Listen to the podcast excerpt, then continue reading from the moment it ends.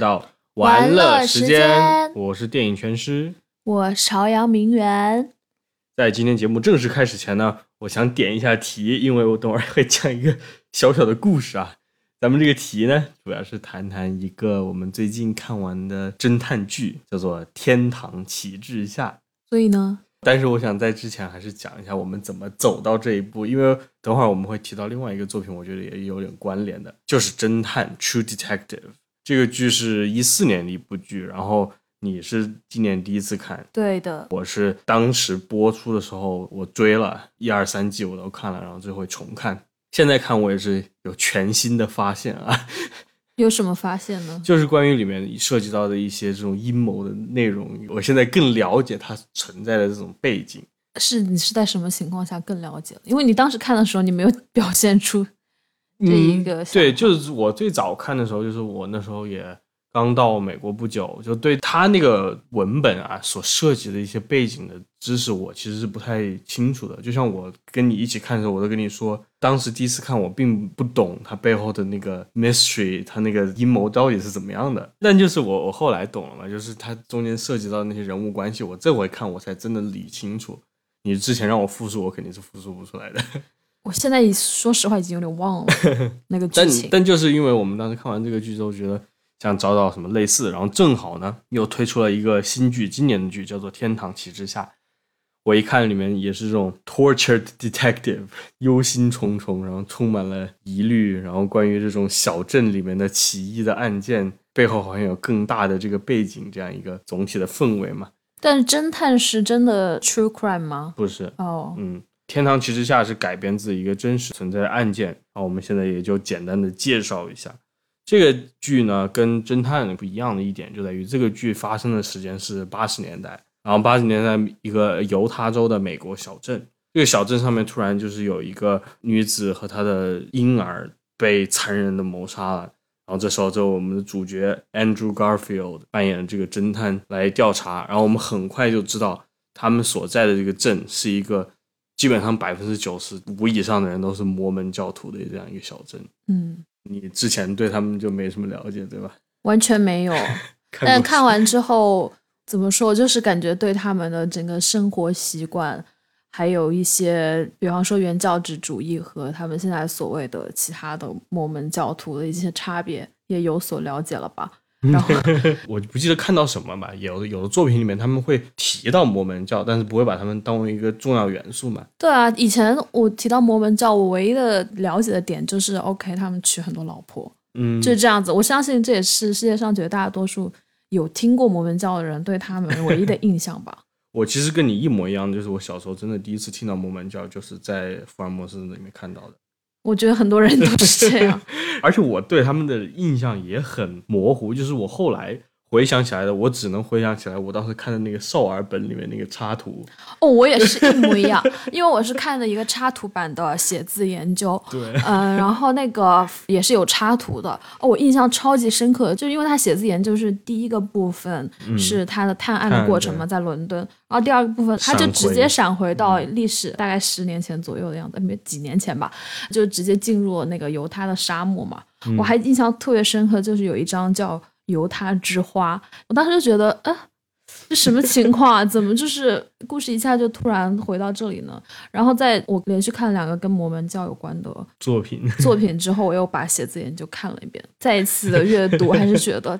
我很爱福尔摩斯。就是因为它是古典推理嘛，就会写的非常的简单。其实就是他的写作方式是很简单的。他那里面那个案件的杀人动机是跟摩门教有关的吧？对，是的，就是他是一个报仇，对，因为就是饱受摩门教的折磨。好，我就给大家剧透了吧，因为它是一个经典作品。等于说他是把摩门教作为一个那种很有异国情调的背景引入，因为嗯它是远在美国的沙漠，然后那个时候如果伦敦的人读到这个，他们会觉得很新奇嘛。嗯，然后又又因为摩门教是基督的一种变体，对变体，所以他们就是看到这个东西，他们就会有一些更多的，就是会觉得哦好神奇啊，或者是说怎么样，就是所以我觉得它是一个恐怖悬疑的故事，蛮适合的一个背景，因为他们会有这种 很 exotic 的感觉，是那包括又是在沙漠里面啊什么的，所以在我现在再回去看这个书的时候，我就会觉得天呐，原来摩门教徒的名声一直 都很差。是的，因为就像你刚才说的，它是一个这种基督教的叫做现代分支，如果广义来说叫做新宗教。然后它处于一个叫做 Latter Day Saints Movement，叫做后世圣圣人运动。然后这个运动里面是都是类似的这种基督教啊，他们就遵从的是什么呢？就是世界末日马上就要到来了，然后真的先知要带领我们这些选召的人民度过这个最后审判。哦，所以 Latter Day Saints。不是一支宗教，是很多。它它是一个呃 movement，但就是摩门教成为了其中统治性的一个这样的一个运动。好的，所以现在 LDS 就等于摩门教。对对对，就是你大家说的话，你肯定十有八九还是会说到摩门，但是里面还是有不同的分支。我们这个看到剧里面其实也有一点。可是他们就叫自己是 LDS Church。对对对，但就是已经把相当于他们统治住了这个。等同于。我觉得中国的听众可能对摩门教没有了解的话。应该对自己就是学过的另外一个咱们本土的一个现象有所了解。我告你要小心说话。就是真的发生在差不多同一个时期的太平天国运动。太平天国也是洪秀全自称是天父的亲戚嘛，跟摩门教的创始人 Joseph Smith 约瑟夫史密斯自称是这个受到天使的感召，自己是新的最后的先知一样。然后两个运动都对各自国家产生了巨大的影响，只能这么说。我只能再次建议你小心说话。我们就聊美国的事情了。对对对，但但就是他，我我就想强调，在这个背景下看，摩门教现在会把自己打扮的成，就是特别是进入二十一世纪啊，你看有些很多名人，像 Mitt Romney 这样的大商人，都是把自己包装的就比较正常嘛，基本上除了。他有一个自己的小宗教以外，没有什么别的不同。但其实就是这个剧《天堂骑士下》，它一半的故事在探案的同时，它另一半就在讲这个摩门教的历史。然后他采取的这样一个眼光是一个非常批判性的眼光。他没有像有些书啊，有些书他写的基本上是说，我就告诉你这个是 Joseph Smith 瞎编的。他的态度不是这样，他更多是把当时那个历史相当于尽量的还原出来，然后讲那些人的故事。对，但你其实你也不知道他还原的到底是哪来的历史。但是很多人也写过相关的关于摩门教的内容嘛，这个剧里面也出现了一些。我觉得他的展现方式是很戏剧化的，就是包括每个人物，就是它是有一种穿插的形式去叙事嘛。是一方面是小镇上八十年代是八十年代嘛？对，八十年代的案件一直在进行中，然后另外一方面是会穿插摩门的。发家史，对，因为他的案件的进行是伴随着主角就是侦探的了解，不断的自我拷问，就是对自己的信仰的这种拷问在进行的，所以他的每次拷问都会带我们回到摩门教历史上的一个重要的时间节点或者事件，然后在此期间，我们就会看到在创作者眼中的摩门教到底发生了什么，就是是。其他的人类，其他的基督徒对他们做了什么？然后他们又对其他的基督徒做了什么？他们对美洲的原住民又做了什么？对，就是很多这样的。包括里面最突出的，我觉得也是这个剧。还有你刚才说我们看了两个作品嘛，另外一个作品是个纪录片，也是讲这个我们叫，叫做 Keep Sweet and Obey。对，Keep Sweet。没有没有，它名字很长。就是这个剧剧里面就是讲了更黑暗的一些历史嘛，但是贯穿这两个作品始终的就是关于这里面的男性主导的家庭里面的。父权掌握者和他们就是身边的女人的一个关系。《天堂骑士下》里面一开始讲那个约瑟夫·史密斯的故事，就是讲他跟他的妻子相当于达成了某种合作的协议一样的，就是说我来当先知，你来当我的证人。嗯。然后大家如果不了解的话，这个故事其实很神奇，就是一听可能就觉得哇，这是什么东西？就是约瑟夫·史密斯声称在犹他的，啊不是犹他，就是在美国的某个地方突然挖到了一个金色的盘子。然后那个盘子上面写着古埃及的文字，然后他说是天使告诉他那个盘子埋在那里的，然后他在这个地方把这个经文呢，他说来自上帝的经文转述给他的老婆艾玛，然后他艾玛把它整理成所谓的《Book of Mormon》摩门之书，这样他们的这个宗教典籍才诞生。一听就对吧？你能想象十九世纪的还有那么多的西部移民，就真的就信了这个？我能想象，现在都能有这样的。是的，是的，对。但是就回到这个里面的案件，他讲一个故事，也是他从那个案件开始嘛，就是警察发现尸体，然后也是回去有个小的倒叙，他讲这个受害者他是怎么样进入这个摩门教家庭的。然后这个里面很快你就可以看到摩门教里面对于男女关系的这样一个非常，就是至少跟大多数人那种表面上表现的都不一样，一个非常森严的等级制度。你是说跟大多数正常的摩门教徒不，就是跟世俗界？哦哦哦哦哦哦，对对，我觉得这部剧做的很好的一点，就它有展现一个可能就是说比较符合现在眼光的那个摩门教徒是如何堕落到 原教旨主义的道路中，虽然它还有展现这一幕，然后也有展现出原教旨主义和就是现在的这些。不不，我想说的是，它展现了这种差异性，但与与此同时，就是我们是能看到他们是如何其实是一体的。对，因为当主角向他的教会去反映他看到这些问题的时候，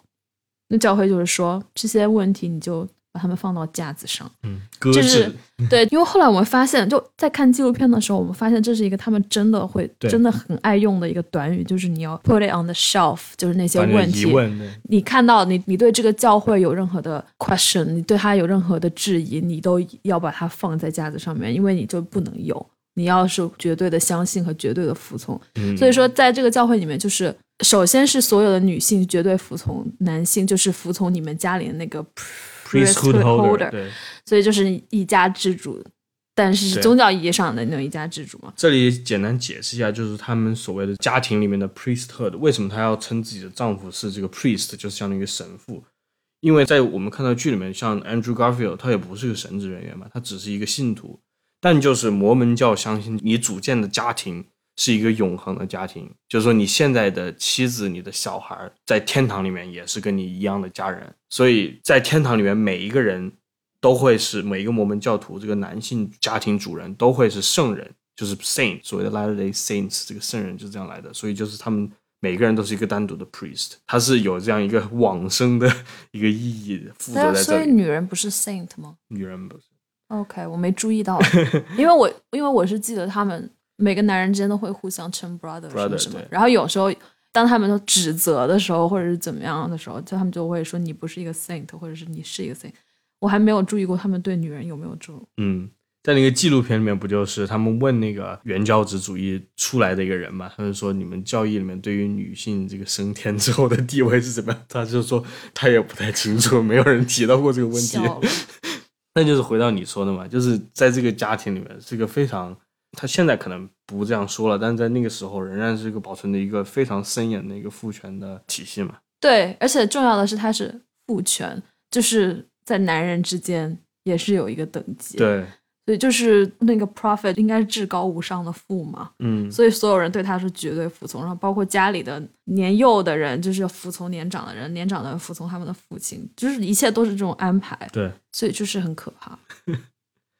这个剧里面展现的一个元素啊，就是讲八十年代摩门教发生了一个改革，相当于更加融入现代社会嘛。它展现的就是在这个改革之前的一些内容。因为我后来上网看嘛，在网上有专门那种就是前摩门教徒的那种论坛，他们就讲自己怎么离开的经历嘛。后来他们有些人就说，这个剧里面有一段啊，那个女主角她跟她的丈夫结婚的时候，她在那个犹他州盐湖城的那个摩门神庙里面。就说这个神庙是不对外开放的，然后包括它里面仪式其实属于秘密仪式。这时候那些在网上的摩门教徒就是说：“哇塞，他们把这个竟然放出来了，觉得特别大胆。”因为对于他们来说，这个就确实是他们的秘密仪式。哎哎，你在说什么？就是里面他们结婚的时候那些东西，大家穿的白衣服，然后做那个天堂旗帜下吗？对对对。但就是在那个地方，我才看到，就说这些仪式放在这里，让外人看到，对于摩门教是一个。非常大的挑战，就是一方面因为它是秘密的，另外一方面呢，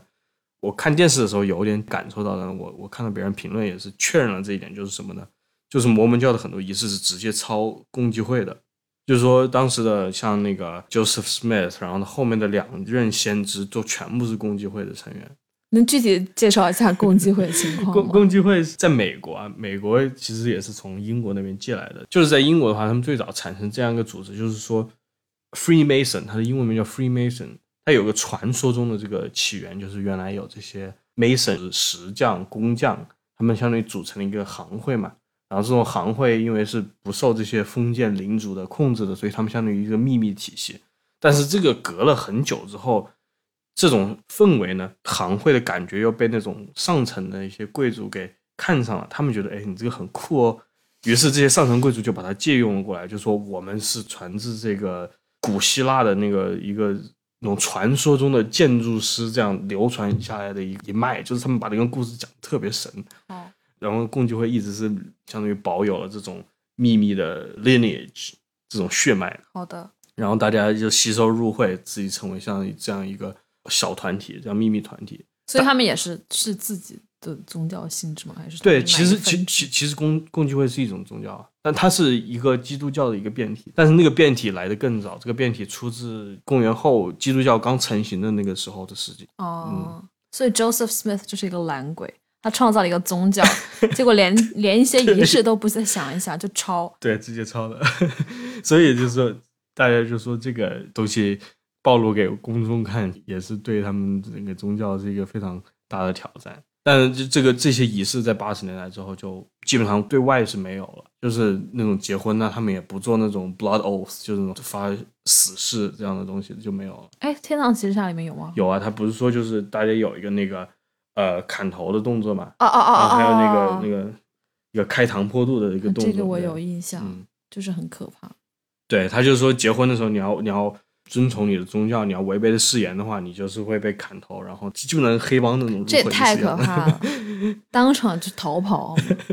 所以这个里边的案件也是聚焦于这个嘛，因为那些侦探话就发现这个呃受害者的死亡可能就是因为凶手他受了这种原教旨主义摩门教的影响，然后认为你触犯了教规是要以死赎罪的。他们叫血。对。Blood Atonement，对，就是血赎罪。但就是那个剧里面，我觉得做的挺不错的一点，就像你刚才提的，他把这种历史穿插在里面的同时，他那个历史我觉得还原还是挺用心的，就不是说他只是为了给你做个样子看一看，他真实的确实就是在讲历史那部分的故事。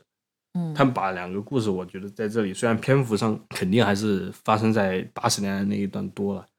但就是他给予的这个侧重是一样的，然后他说这个是来自于书的结构嘛，那个原著里面就是这样的一个结构，一边在讲 Lafferty，就是这个剧里面的主角 Lafferty 家的这个故事，另一方面就是在讲约瑟夫·史密斯的故事。然后他这样一个还原，虽然有些地方做的有点太戏剧化了一点，那种音乐搞的对 煞有介事，但除此之外，我觉得都还确实非常 compelling，有那种说服力。对，而且就你不会觉得，因为我看到有影评反映，他们觉得，就因为他是作为一个悬疑探案剧出来的，他们有人会觉得可能前两集很像一个宗教历史啊，或者怎么样，就是他们就会觉得那个节奏不好。但我就是觉得他这种叙事方式会让人看得进去，因为像比方说我，我平常都很讨厌看纪录片，因为我我喜欢虚构的东西。但是在看了这个之后，我就会想说，当再出来一个跟摩门教有关的东西的时候，我会再愿意去多了解一下他们真实的摩门教的是什么样子的，因为我觉得这个剧它给了我一个很好的一个兴趣的起点，就是说想要去再去多了解他们一下，所以我觉得他的这种方式就是挺好的。对，然后我们后来也就看了那个《Keep Sweet and Obey》的那个剧嘛，那个呃纪录片里面涉及到的就全部是那些原教旨主义的。呃，摩门教徒在那个里面，那些原教旨主义者就是把一夫多妻制作为相当于圣域供奉，就是男的一定要一夫多妻。哦，真的很扯！就他们说，男的只有娶到三个老婆死后才能上天堂。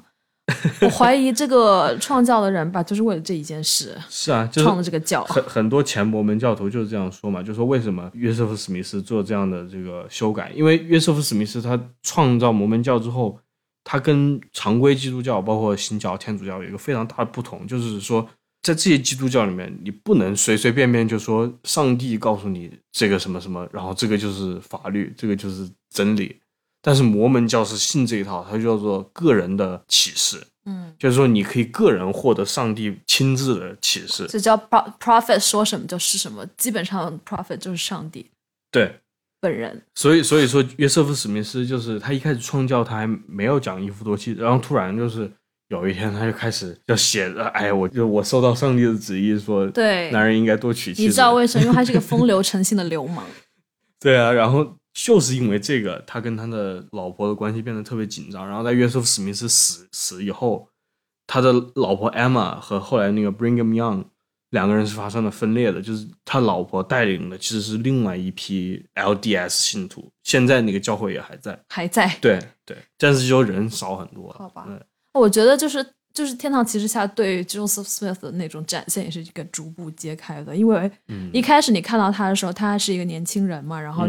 就是他他喜欢他的这个喜欢，就是叫 Emma 嘛，嗯嗯，他喜欢他，然后他们两个约定要一起就是离开，怎么样怎么样。就是那个时候，你还看的，你就你还不知道他后来为什么会变成那个样子，然后他会逐步揭开。就比方说，他们是大批的人去会去移居到某个地方，然后他们就驻扎在那里，可能就开始在那里生活。结果那那里的人就是又是要当众要揍他怎么样？但是是为什么呢？是因为他又在那边跟年轻的女 女性，对吧？嗯嗯，就是有一些，而且这里年轻的女性就指未成年女性。对的，这是摩门原教旨摩门教徒的爱好哈。他就是会跟别人发生不正当的关系嘛，然后就是这些都是一个逐步展现的，所以你后来才发现，哇，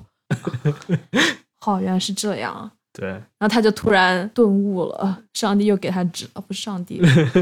是上帝，他们的上帝又给他们指了一条路啊，就是男人一定要娶很多老婆。是，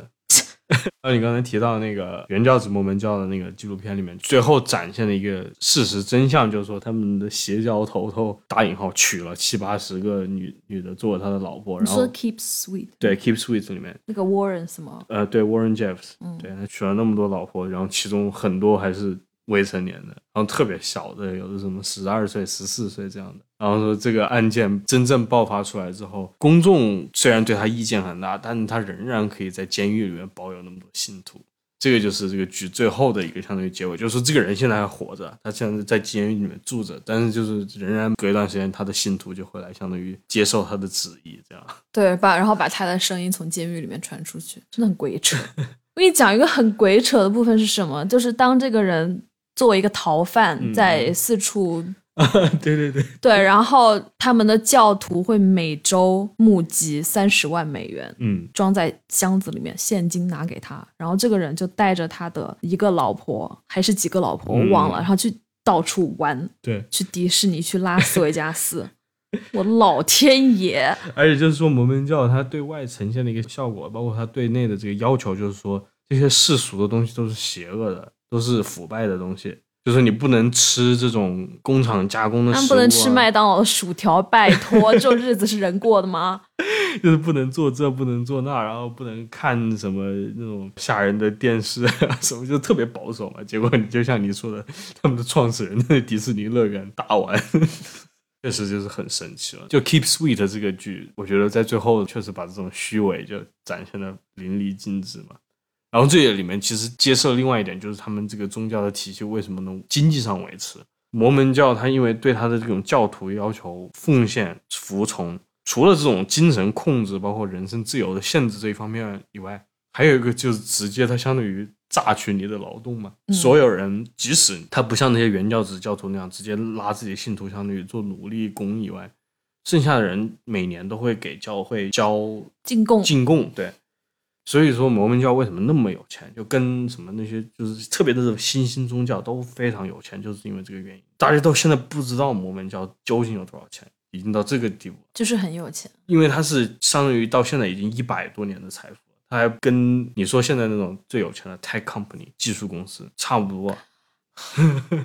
而且这个剧里面，包括我看的另外的电视里面也是讲嘛，摩门教会经常派人出去传教嘛。他们也往亚洲经常派人，对对对，他越笼络越多的信徒，也可以获得越多的收入。而且你还有讲，就是就我不是跟你说，这个 Warren Jeffs 他带着一批信徒逃到哪来着？Nevada，嗯的沙漠是没有到沙漠，反正就是亚利桑那，好像亚利桑那跟那个犹他边境嘛。反正就是逃到某个地方，就他们就直接开始建一座巨型巨型的神庙。我就说好有本事啊，不是专业人士还能建。然后你说就是他们其实就是都是专业人士，而且就是就比方说他就他有信徒，然后开 construction 公司，他就直接就收编人家，就是等于说你的财产好现在归我们教会了，所以他们等于教会就是收编了很多很多信徒的财产，就直接那些公司到时候后面盈利全部都归教会。完了之后呢，教会还有很多免费劳动力，因为因为他们就是还不用交税，他们就是疯狂生小孩嘛，就是一个女人生七八个孩子。那就是又是多少劳动力啊？男孩就去免费的劳动，就去造房子；女孩就继续生孩子，就是这样嘛，源源不断。最搞笑的是《Keep Sweet》里面讲，他那些富裕的男性，因为他一夫多妻制，他这些领导的老头子要占有那么多女孩，他导致那些很多年轻男孩他没有办法娶妻，他直接要把他们赶走，踢出去。这段我不记得了。他就是把很多那种年轻男孩，就是有一段嘛，纪录片里面就说他们赶走了一批一批的那种年轻男孩，然后他们坐在那个阶梯上采访。哈，我在干嘛？当时我有点不记得了。哎，我是记得，就是你这个很有意思，就是这个现场写字的研究也有讲。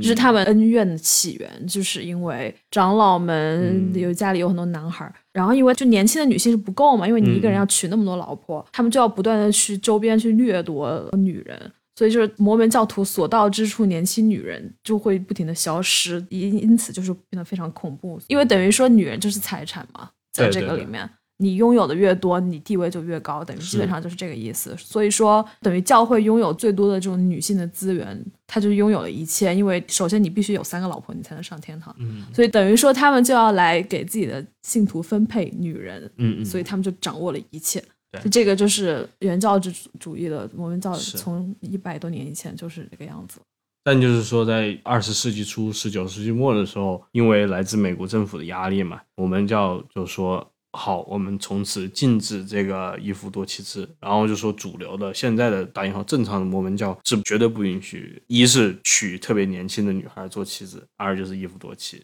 但就像剧里面讲的吧，还有一支这样的相对不受控制的 fundis fundis fundis fundamentalists，这个就是他们相当于钻法律空子，因为实际上他在政府那里娶妻根本没有留任何的底案，对。然后你政府也不能随便说我来查你的这个东西，所以他们就去拉斯维加斯，就这样说，就去各种各样的地方嘛，就是那种秘密的地方，然后相当于缔结婚约之后，记录都留在他们的神庙的保险柜里面嘛。但还确实留了记录，还不是那种凭记忆。但就我们现在讲比较混乱，就是我我们一方面在说天堂骑士侠，一方面又在说那个 keep sweet 那句，对 keep sweet 那个他中文叫什么来着？乖乖听话哈，乖乖听话。嗯，就是因为其实他们基本上在从根本上展现的是同一种现象，就是原教旨主义摩门教徒的他们的那种生活跟他们那个信仰是。它里面我觉得是一个有点这种跨越时代的缩影嘛，就是这种时代错乱的缩影。它就是把一个非常就现在给别人说可能前现代的现象，以一个非常实际的模样呈现在了你面前嘛。说到过去什么封建时代嘛，就是什么男尊女卑，它就是个特别特别直观的一个体会。倒不是说你在社会上看到一些现象，说什么重男轻女，它都不是这样的。有些时候还不好看清，它就是特别摆的明面，让给你看到。那你说的很对啊，这不就是中国古代封建社会吗？是啊，是啊。然后看这个剧，所以就我觉得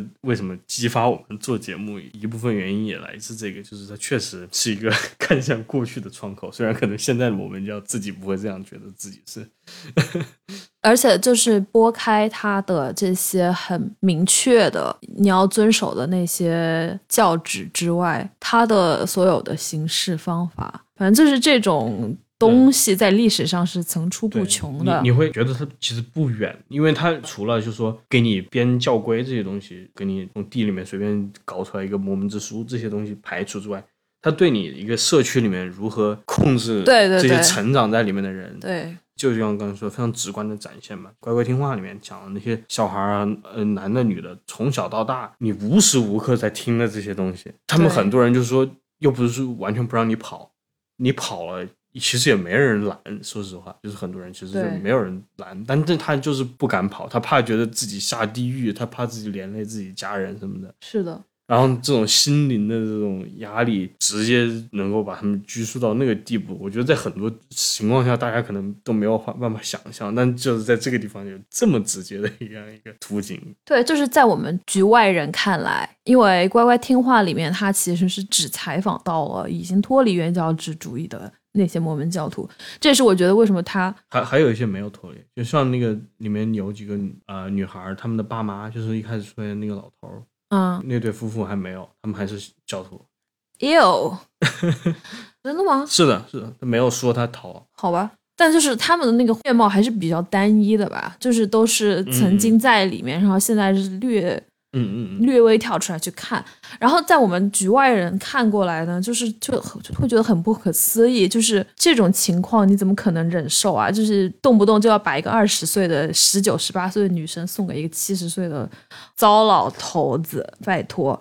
然后他们的第一反应不是要逃，或者是说，就是比方说你他在青春期他有喜欢的人，结果。然后人家硬要逼她嫁给他非常讨厌的人，她跑了，然后她又回来，你会觉得很不可思议，为什么他们就是一些非常应该是本能性的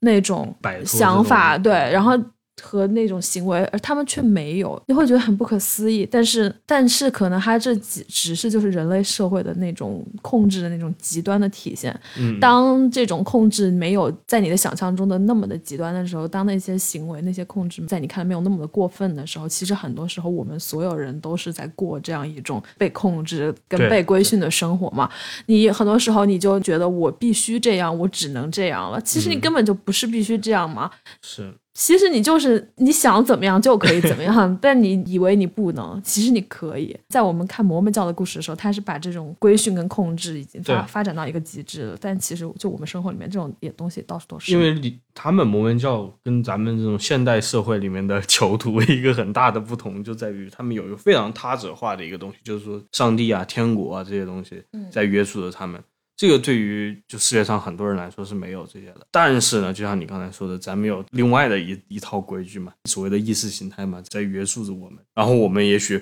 不会是担心自己下地狱，但是有些别的这种，其实说实话，也许是类似的，没有实际证据来支持的担心和恐惧，就没有啊？对啊，比方说担心我老了一个人。怎么样，在什么地方？但我看了一下，国家有那个 有很多服务啊，我已经了解过了，所以就是不用担心，好吗？不用为了这些事情而去做另外一些事情。嗯嗯，但确实就是很多人他一辈子他的这个人生道路无形的形成了某种规划嘛，就是因为咱们社会的这种无形的拘束，它要求你在做什么事情，要求你去选择进入什么样的关系嘛。就如果说到现代这个婚姻关系，然后过去的马克思主义批判，对吧？也是这样一个形成，它是为了维持这样一个经济结构来出现的这样一个文化制度。好的。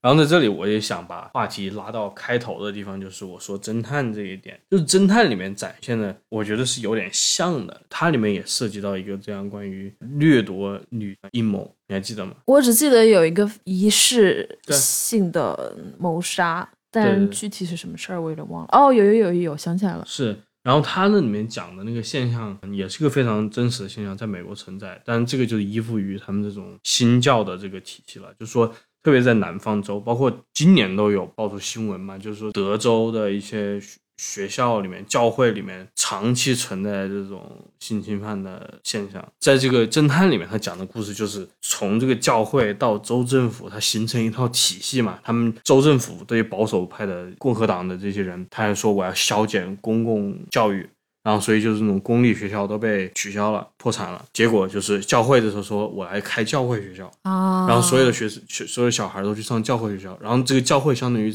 他们的这样一个培育基地一样的。然后这些里面的一些看不见的势力就会在里面物色他们觉得对吧合适的女孩、男孩，然后通通过这个教会的体系再把他们弄走。哦，我想起来了，就是侦探里面，就是他们有一个像。吉普赛一样的那种传教，是是是是侦探里面的吗？不是传教，但就是他那个他那里面就是教会学校的那种感觉，就是今天在这儿，明天在那儿。哦，对，那个不是教会学校，那个就是相当于那种流动教堂一样的。哦哦哦，对对对，流动教堂。而且侦探里面也有，就是他去拜访教会高层人士，结果大家都是互相勾结，包括美国政府，对吧？FBI 也是粉饰太平，就是所以都是黑到根子了。已经。我我说为什么今年看有特别的感触呢？新的感触就是因为这两年我也机缘巧合阅读到了，包括听播客嘛，也了解到了很多相关的知识。就是相关的知识，就说起来，大家可能一听这哇，就是阴谋论疯了，叫做 deep state，就所谓的这种深层政府嘛。但是他并不是说那种什么邪恶的犹太人操纵世界，是不是这种东西？他就是就像那个侦探里面描描绘的那样，他并不是说所有人都是。这个阴谋中的一部分，而就是政府的一些部门里面有些人，他们在中间因为人际关系啊怎么样，形成了这样一个操作网络。你说偌大一个 FBI，它就是有些点它控制住了就行，它不需要你每一个 FBI 的成员都参加这个阴谋，它控制某个领导，然后就包括里面剧里面也是控制了一个州长，控制那个教会领袖，它这样就已经构成一个非常强有力的体系了。啊，嗯。这个倒不是说阴谋论或者怎么样，就是因为近几年的新闻都有，就是关于都不谈 Epstein 这个爱泼斯坦那个案子的事情，就是那个案子已经非常有名了嘛。但就是南方这种教会啊，跟他政府这些中间暧昧不清的很多关系哦，都是有的，政教勾结。对对对，那很正常。是是，就是都谈不上什么阴谋论。其其其实你把它拿到明面上来看，这并不是一个无法想象的事情。就你不是说什么背后有个是看不见的，你就回来看不见。因为你想，一个美国是一个高度宗教化的国家。嗯，对。所以说他们的就是教会的在各个地方势力都很强，很强。所以他们政教勾结是很完全可以想象。对对。然后然后在美国就是别人争了好多年了嘛，关于教会不纳税这个事情。你这些教会你不纳税，那么多钱，每年收各种各样的捐赠，这隐性的参与政治，这个里面太多的油水了。然后有钱就有权利了。而且我那天在想一个事情，比方说，因为摩门教现在毕竟还是少数嘛。嗯，对，所以说，就他们不是那么主流的宗教，其实，所以说，就文艺作品中还可以基本上对他的这种描绘，其实都是一个其实批判为多的嘛。但其实就是基督教又 好到哪里去呢？从它的根子上来说，比方说，那教皇不是还下跪谢罪嘛？因为他猥亵读书男童，对吧？不是他，是啊，就反正他们就是高层嘛，教会高层嘛。就是其实都很肮脏啊，只是因为他们信任他们的人多，所以他们就想说什么就说什么，然后也没有什么人敢出来说他们怎么怎么样。就是说，有人还是敢出来，经常还是有人说。但就是因为关于这些所谓的西方的这个三大教的话，它植根已经太久了，一两千年了嘛，这些宗教都。然后它虽然有就是说的这一面，源于它这种等级制度嘛，无论是新教、天主教还是犹太犹太教、伊斯兰里面。它都有一些等级制度，就是说你这种神父他有非常大的权利，他的这种区域性的神父要汇报给更加大的区域性的这个神父，就是他们的核心，就是对，就是就是等级一个金字塔嘛，就是都是一个金字塔，没有这种东西你怎么操控啊？对，你看，你看伊朗那样一个也是，就是对，然后女性就是在这个里面的最底层，所有的核心都是要奴隶女性，是的，是的，所以这样一个结构里面，它就必然会滋生这种。说为什么天主教里面那么多猥亵的案例，就是因为这样，这些人有了权利之后，他觉得自己可以为所欲为嘛。天主教那个结构就是他那种系统性的腐败，就是这个神父这个教区犯了事之后，他就被上面知道，上面就把他调到另外一个地方去。这些东西转移的对于外部都是很少公开的，别人也不知道你这个神父从哪里调来是干什么的，反正就有太恶心了。但是另外一点呢，就是因为这些宗教植根久，他信的人多，信的人多，他也有一部分就是对于他们普通民众来说是一个生活中无法替代的部分。就是你比如说你在南美的那种天主教，你说这南美原来的原住民谁信这个？但是你看都都不需要说西方那样两千年，你就几百年的时间，南美已经是就是天主教影响力最大的区域。那当然了，就是怎么说，人 人生活是很需要精神寄托的。嗯，因为很多东西你就是解决不了啊。但就是我就想说，就是对于很多人来说，宗教里面起到了一个作用，就不完全说我要进入这个权力结构，它确实就是一个这种社区的一种文化 institution 嘛，一种文化体系嘛。是啦，我没有说每个人。对对，我知道，我我知道意思，但就是天天在网上真正反宗教的人还是很多的，包括像二零一零年代初，网络上有一个新的这种现象叫做 New Atheism，新无神论人，里面有些非常有名的知识分子，像那个道金斯啊、理查德道金斯、克里斯托弗呃希琴斯这样的几个英国人。他们就是以批判宗教出名，然后他们的一个落脚点就在于说，你们为什么要信这个假的东西？就是他们的落脚点永远都是就是核心啊，他们会讲宗教多么压迫，但是它核心就是说这个东西是假的，是编造的。嗯，但是这些人往往就像你说的，他们没有真正的去理解，就是说很多东西世俗界的东西也是编造的，就是他们对这个是资本社会一切不都是编造的吗？一切东西的价值就就就对，就很多东西是编造的嘛。对，就是有有，我们还是要唯物主义嘛。这里有些东西不是编造，那就是确实围绕它周围的那些意识形态、金钱的价值，这个确实就是编造的。钻石的价值就是编造的呀，它能干嘛呢？是食物的价值不是编造的，食物的价格是编造，价格是编造，但价值不是编造的。但就是这些人，他就为什么这种 New Atheists 后来也慢慢的失去了他们原有的那种魅力。就是一开始大家也是骂的爽，后来发现骂了对我又有什么用呢？对吧？你天天去骂别人天主教徒，骂别人穆斯林，但是就并没有给他自己能带来什么，也并不解决任何问题。就实际上，对于这些新无神论者，他们那个理论缺陷就是刚才提到了嘛，他没有在意就是世俗界很多虚构的东西。嗯，但关键是就是我不是批判信教信教的民众，而是关键是就是因为这些高层太过腐败，太过腐烂了。说信教的人自己是开心和满意的，我没有资格说任何话。但就是说，在很多情况下，他们承受到的就是压迫。嗯嗯，反正就是富的人就更富，穷的人就更穷，所以就嗯嗯，you know，就是你你描述的就是金字塔结构嘛。然后它的利益分配当然是个倒金字塔，顶上的人占大头。对啊，就是那种有权利的人，真的是没有一个好东西哈。美国人哈，有权利的美国人。但确实就是今年好多关于摩门教的内容，因为还有一个就是怎么样啊？是不是？哎，你猜是不是基督教徒想看他们手里有钱不顺眼了？有可能，因为这个倒不是说没有发生过的事情。像二十世纪初，天主教徒就跟新教徒在美国啊也是争端不少。他们 因为各自就觉得那时候的新教徒觉得你天主教徒都是外面外国来的间谍的。都觉得你是罗马派来的，不是美国人。你说你们，我就想补充一句，就那时候确实很早来美国那一批天主教徒都是什么爱尔兰人、波兰人这样的移民，然后被那些所谓的昂格鲁人看不起，被英英国人或者那种荷兰人的后裔看不起。在看了这两个剧之后，就我会发现摩门教徒他很多时候也是像成为一种文化符号。因为我们那天不是看一个什么剧，我忘了什么，就是《东京罪恶》。我就刚才提想说这个。哦，我刚我不是想说这个，我是想说某一个剧里面的女生跟别人描述自己那天的装扮的时候，她说我们就穿的像一群摩门摩门 girls 一样。摩门 girls 是什么样子呢？就是长裙那种，然后那个衬衫衬衫呃扣到最上面一颗，长袖长裙，然后蝎子辫蝎尾辫。编起来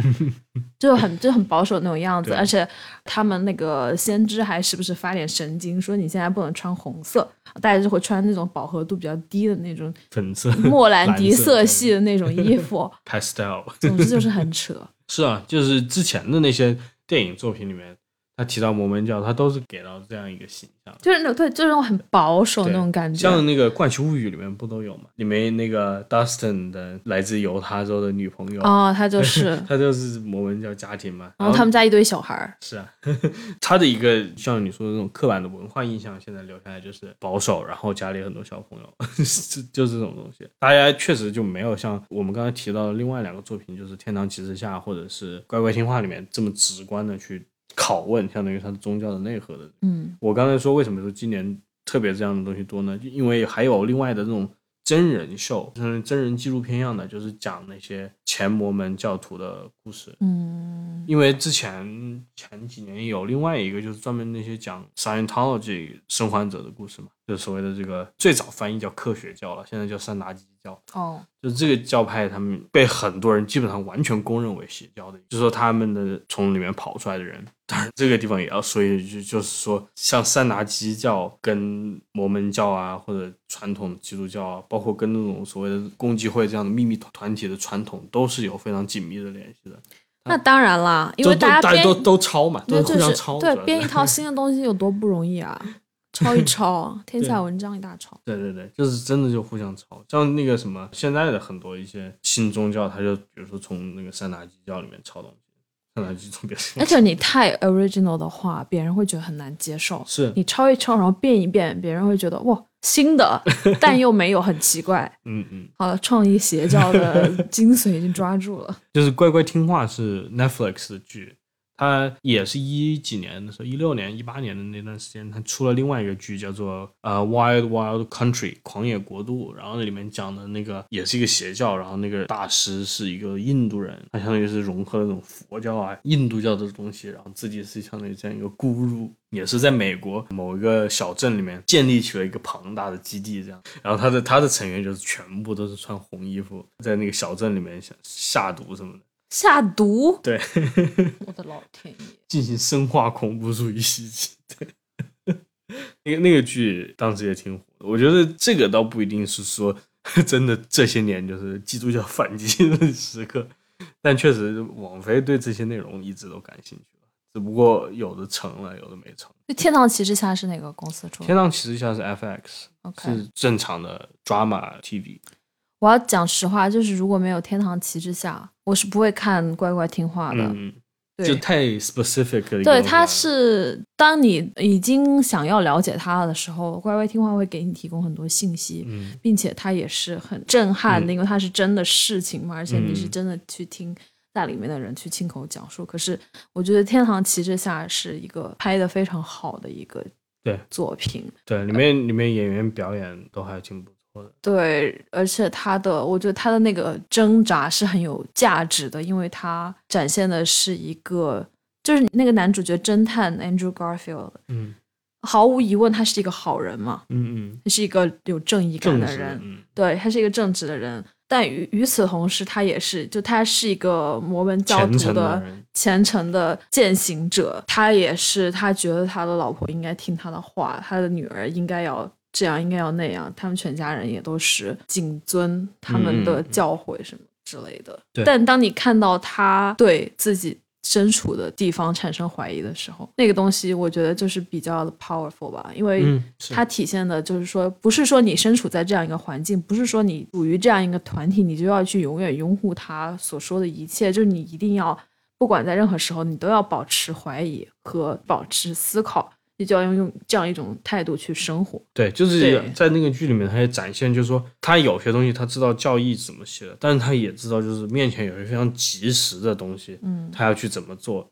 对，这个地方是可能会产生冲突的。他也知道，他也为此感到挣扎。对，然后，然后里面那些就是反向的，就是你看那些陷入了所谓的那种原教旨主义的那些人，他就是完全。及时的东西都被他忽视了，就那些东西都不重要，他只要有一个那种遥远的一个东西，然后他又不断的重复这个，相当于自己洗脑一样，自行 gaslight。对，就是疯狂的人很可怕，因为他就是他展现的是他有很戏剧化的一部分，那部分是会让你想要一直 keep watching 的。然后他也展现的另外一个部分，就是说，那你当你身处这样一个情况的话，你怎么办呢？因为男主角他只是一个普通人而已，他没有力量去从这个根本上改变这个内部的任何腐败的东西，他只是一个小小的一个普通人。那他能做什么呢？当你就是你身处于这个系统之中，你又知道这个问题在哪，然后你又不能做很多，你只能做一点点事情的时候，你能怎么办呢？所以我觉得就是他的这些部分是很有价值的，不管他是不是摩门讲摩门教的事情，还是讲任。任何事地方的事情都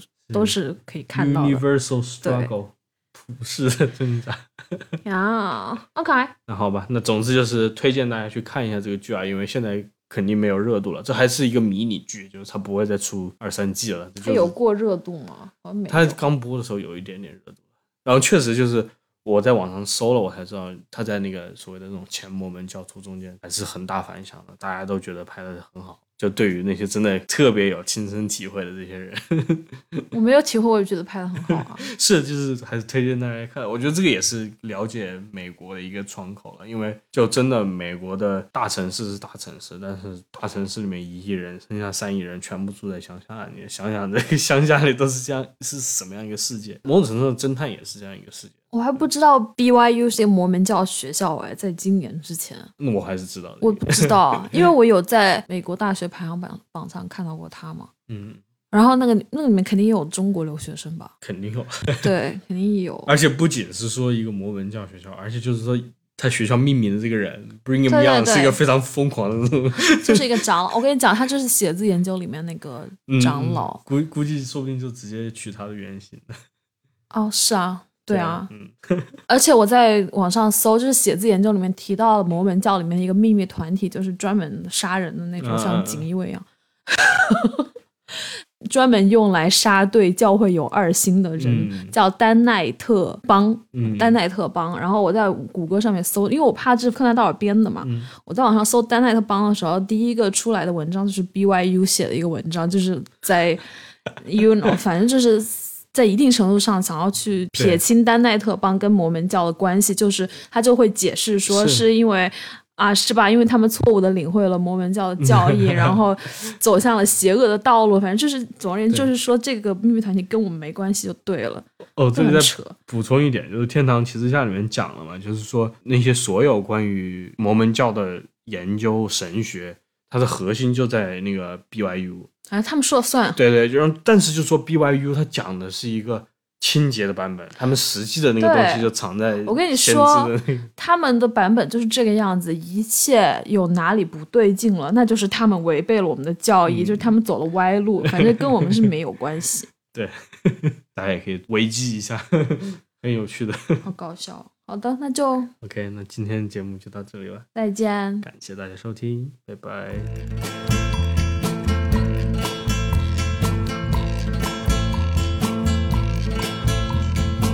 From the dusty mesa, her looming shadow.